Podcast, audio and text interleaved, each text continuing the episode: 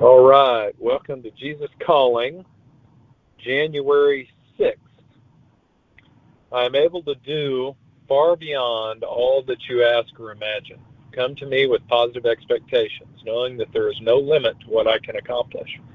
Ask my spirit to control your mind so that you can think great thoughts of me.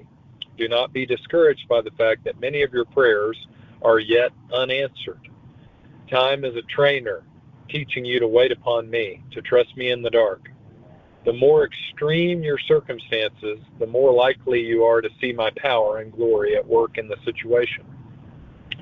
Instead of letting difficulties draw you into worrying, try to view them as setting the scene for my glorious intervention. Keep your eyes and your mind wide open to all that I am doing in your life. The first reading is Ephesians 3 20 and 21.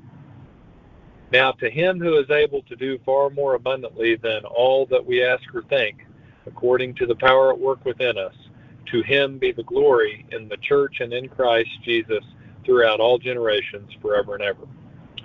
Second reading is Romans 8 6. For, for to set the mind on the flesh is death, but to set the mind on the spirit is life and peace.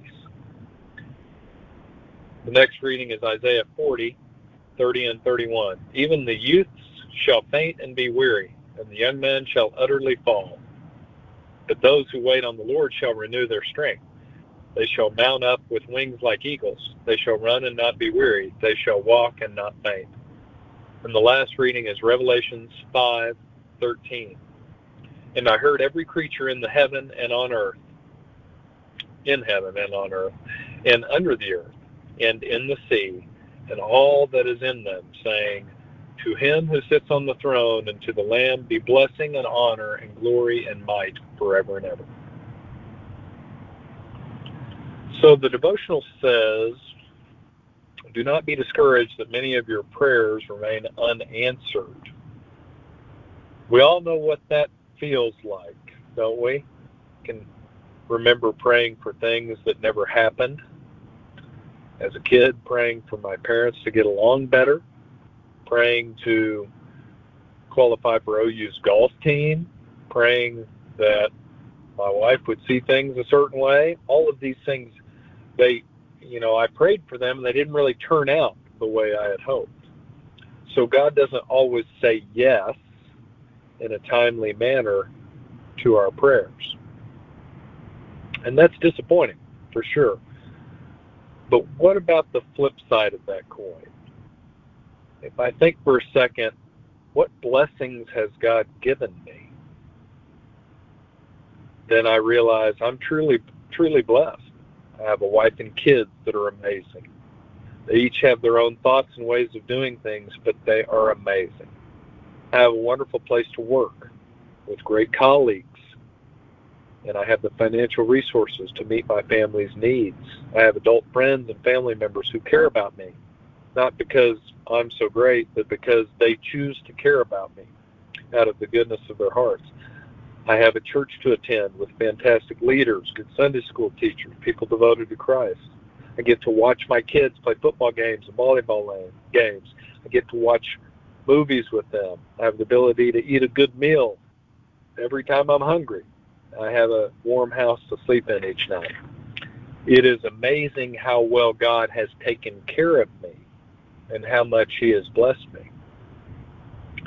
But I am cognizant of the fact that how I look at all of these things is it's it's very important because I could choose to be dissatisfied with with the things I have.